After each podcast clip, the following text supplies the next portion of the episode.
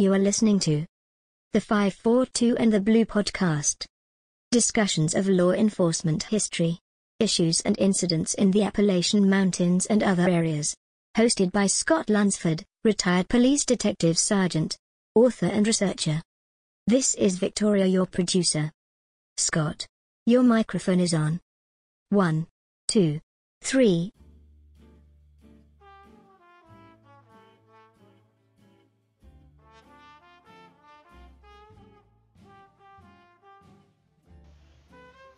Thanks, Victoria, for the introduction. And of course, thank you, Alice, as well, the two keeping this production up and running.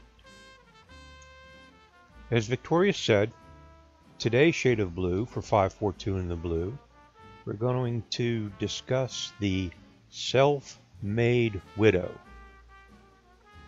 Our subject today is a Miss Nanny Doss, D O S S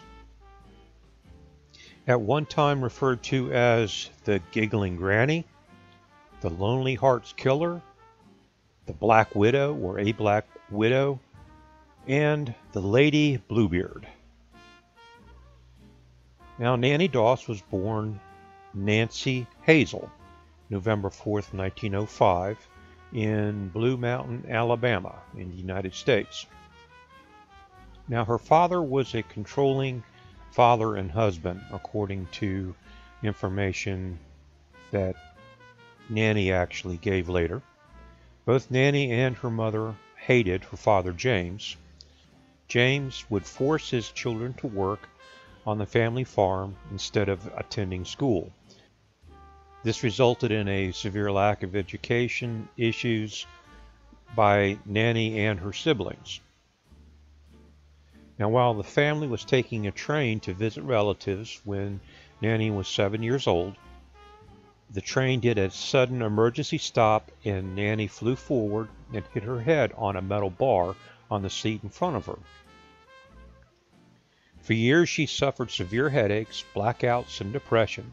She blamed these later and her mental instability on this particular incident. Now, there could be some truth to that, but we really won't know for sure or don't know for positive. Now, growing up, Nanny's favorite pastime was, even though she was kept from school, was reading. But her topic of choice was her mother's romance magazines, and dreaming, of course, of her own romantic future. Nothing unusual, nothing wrong with that. Reading became her major educational strong suit. She developed an enjoyment in reading in particular Lonely Hearts Club columns. Nanny's father would not allow the female sisters to wear makeup or to dress attractively. He claimed this was for their own good, to keep them from being molested by men. Nanny said later in life that even though this was the intention, she and her sister were victimized several times. They were also kept from going to dances and other social events. Even though this was the attitude of her father, Nanny was able to get married at 16 years old to a Charlie Braggs. Charlie worked with her at a local textile factory. She was able to get her father's approval, and they married after four months of dating. Braggs was the only son of a single mother who insisted on continuing to live with them after the two of them got married. Now, Nanny later wrote that her father had insisted on the marriage, more than likely to get her out of the home and to relieve him of one mouth to feed. In an interview later, Nanny said, quote, I married as my father wished in 1921 to a boy I only knew about four or five months, who had no family, only a mother who was unwed and who had taken over my life completely when we were married.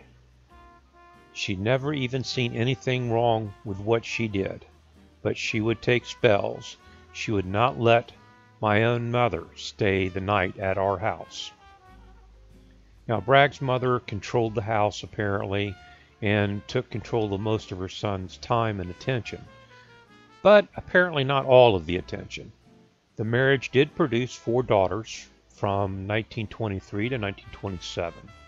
Now, dealing with the children and the overbearing mother in law may have caused Nanny to start uh, drinking, and her casual smoking habit became a very heavy, serious addiction. Both Nanny and her husband suspected each other, apparently with good cause, of infidelity. Her husband was known to disappear for days on end at a time, leaving Nanny alone with the children and, of course, her mother in law. Now, in 1927, their two children passed away. Charlie Braggs returned home to discover his two girls dead on the floor. It was officially attributed to food poisoning at the time. Nanny's demeanor and attitude was highly unsettling to her husband. In fact, he was so terrified and upset at the time to even be in the same house with her, he took the couple's other daughter, the oldest daughter, Malvina, and buggered off. He did so leaving the newborn child Florine and his own mother behind. But as luck would have it, Braggs's mother died soon after this. Nanny took another job, working in a cotton mill to support her daughter and herself. About a year later, her husband returned to the town with another woman and his daughter, a divorcee with her own child. Nanny, seeing this, filed for divorce and ended up receiving and getting custody of both girls. Braggs always said that he left her because he was frightened and terrified of her. Now, it didn't take long before Nanny married again. Not to let a little thing like a divorce and two deceased daughters slow her down, she remarried to a Robert Franklin Harrelson. They met and married in 1929. The couple moved to and lived in Jacksonville with Nanny's two daughters, Malvina and Florine. Not exactly wedded bliss, Nanny soon discovered her new husband was an alcoholic and had a criminal record for assault. Despite this, and other issues, their marriage actually lasted for 16 years. One of her daughters, Malvina, the oldest, gave birth to a Robert Haynes in 1943. Another baby followed two years later but died soon afterward. Now, after giving birth, exhausted from the labor and groggy from apparently being administered ether, uh, Malvina thought she saw her visiting mother stick a large hat pin into the baby's head. When she asked her husband and sister for clarification, they said Nanny was the one who had told them that the baby had passed away. They had also noticed that she was holding a pin. The doctors, however, couldn't give a positive explanation for the child's death, one way or the other. It wasn't long after that the daughter and the son in law drifted apart and Malvina started dating a soldier. Of course, Nanny disapproved of him, and while Malvina was visiting her father after a particular nasty fight with her mother, her other son, Robert, died mysteriously under Nanny's care in 1945. The death was diagnosed as asphyxiation from an unknown cause and two months later, Nanny collected $500 in life insurance that she had taken out on Robert herself. In 1945, Japan surrendered to the Allied powers at the end of World War II. Nanny's husband of 16 years, Harrelson, was among the patriots celebrating the end of the war. After an evening of particularly heavy drinking, her husband sexually assaulted Nanny and beat her. The next day, Nanny went to Harrelson's corn whiskey jar he had buried in the yard. The assault apparently had been the last straw for her. Taking the corn liquor, she topped it off with rat poison. Later, Harrelson died a painful death that evening. Now, never say die, or at least something like that. It wasn't long before Nanny met her third husband, Arlie Lanning. This was through a Lonely Hearts column while traveling in Lexington, North Carolina, home of some fantastic barbecue. Now, like her last husband, she married him very quickly after just three days. Now, like Harrelson, Lanning was an alcoholic womanizer, but this time it was Nanny who often disappeared for sometimes months on end. And when home, she played the, of course, the doting, loving wife. When Lanning died of what was thought to be a simple heart failure, uh huh, and I wouldn't bet the farm on that, the townspeople there in Lexington supported her at the funeral. Unfortunately, soon after the funeral, the couple's house, which for some reason had been left to Lanning's sister, not his wife, it burned down. Always practical, Nanny had insured it under her own name, and the insurance money went to her. Tragedy always seemed to strangely follow her, and it wasn't long before Lanning's mother, who was living with the grieving widow, passed away in her sleep. Nanny left North Carolina and soon ended up at her sister's home. Her sister, Dovie, was ill and bedridden. Nanny, being the loving sister, had arrived to help take care of her sister. But unfortunately, soon after Nanny's arrival, the sister passed away. Now, again, looking for yet another husband, Nanny joined a dating service called the Diamond Circle Club and it wasn't long before she met Richard Morton of Jamestown, North Carolina. They married in 1952 in Emporia, Kansas. Now, he didn't have a drinking problem, but he was a ladies' man and famously known for a very adulterous lifestyle. Nanny's mother traveled to Kansas and moved in with the two. The older mother, looking for assistance to her daughter at a late at her older stage in life. But old habits are hard to break, and it wasn't long before Nanny poisoned her new husband, but that she also took the time to poison her mother, Louisa. The very next month, after her husband had passed away in 1953, Nanny married Samuel Doss of Tulsa, Oklahoma. This was in June 1953. Doss was a Nazarene minister who had lost his family to a tornado in Arkansas. Samuel disapproved of the romance novels and stories that his wife enjoyed reading and let her know this. Three months into the marriage, in September, Samuel was admitted to the hospital with flu like symptoms. The hospital diagnosed a severe digestive tract infection, and he was treated, but was able in about a month's time to regain his health and released on October 5th, 1954. I pause for just a second because October 12th, 1954, Samuel passed away. Nanny killed him that evening in her rush to collect two life insurance policies that she had taken out on him. This sudden death was determined to be suspicious. And I have to pause here just a second and say one thing. You think? Really? The death had alerted uh, her husband's doctor, who ordered an autopsy. The autopsy uh, revealed a very huge amount of arsenic in his system. And this came from Nanny feeding him arsenic laced prune cake originally when he was checked in the hospital. When this had failed, and he spent a month recovering, when he returned home, she went back to what was, I guess, a tried and true method for her, which was putting arsenic in his coffee.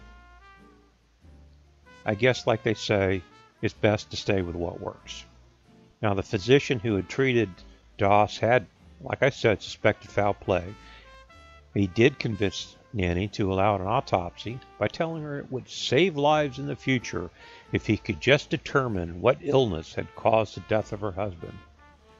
And that's when he found enough arsenic in uh, the guy's body to kill a horse.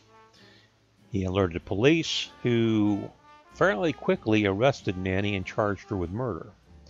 under interrogation, and, of course, in return for being able to keep a romance magazine with her in jail, Nanny confessed to killing her husbands. Notice I say plural husbands. Police authorities exhumed several bodies and confirmed that they had died of rat poisoning or arsenic. Confronted by the evidence, Doss, of course, confessed to killing four of her husbands her mother, her sister, her grandson, and her mother in law. Doss is said to have chuckled and giggled and grinned throughout her confession, giggling with glee as she recounted to the police officers how she had ended her victims' lives. The facts her crimes were coming to light seemed to generally delight the woman, so she took pride in the terrible acts that she had committed. Now, the state of Oklahoma, where they had the most evidence, centered its case only on Samuel Doss. Nanny Doss was prosecuted by J. Howard Edmondson, who would later become the governor of Oklahoma. And she pled guilty on May 17, 1955, and was sentenced to life imprisonment. The state did not pursue the death penalty, apparently due to the fact that she was a female, and execution of females was apparently not considered a proper thing to do at that time in that location. Now, despite her jailhouse confessions of other killings, like I said, she was only tried for the one murder. She was judged sane and able to stand trial. She pled guilty and did, like I said, receive a life sentence. Her string of murders would have been enough of a curiosity, but she made an impression with her upbeat demeanor. She seemed to enjoy her notoriety and even joked about her dead husbands with the press. And I'm sure the press guys got all, really enjoyed that. She, of course, blamed her long ago head injury for enabling her murderous behavior, and many suspected she had a more practical motivation for her crimes, but Nanny herself insisted on a more brazen reason for being a serial killer. Throughout her various confessions and the time that she spent in jail, Nanny insisted that money played no significant role in her crimes. Even with several insurance claims and payments being received, her murders were actually motivated by marital boredom. A dream of discovering the ideal husband, her Prince Charming, as it would, just like what she read in her favorite true romance magazine. That's about it, Nanny told the interrogators, and what she also told the uh, press. I was searching for the perfect mate the real romance of my life. Now, it is interesting that her daughter, Malvina, who we spoke of earlier, and two of Malvina's daughters, Nanny's grandchildren, were with her in court in 1955, and in fact were photographed in an almost family like portrait at that time in May, along with the police commissioner a captain with the investigative unit, and the county attorney who would later become governor. Now, keeping this in mind, Nanny had confessed to killing one of her grandchildren as well, Malvina's son. While the media has called her the giggling granny, the lonely heart killer, the world's jolliest self made widow, and other descriptions, the state of Oklahoma felt a more appropriate term for her or description of her was murderer. No less than 11 victims, and it would also be accurate to designate her pretty much as a full blown serial killer. Now, there were also a few earlier deaths that authorities and experts assume were probably caused by her activities or committed by her, though that has never been proven.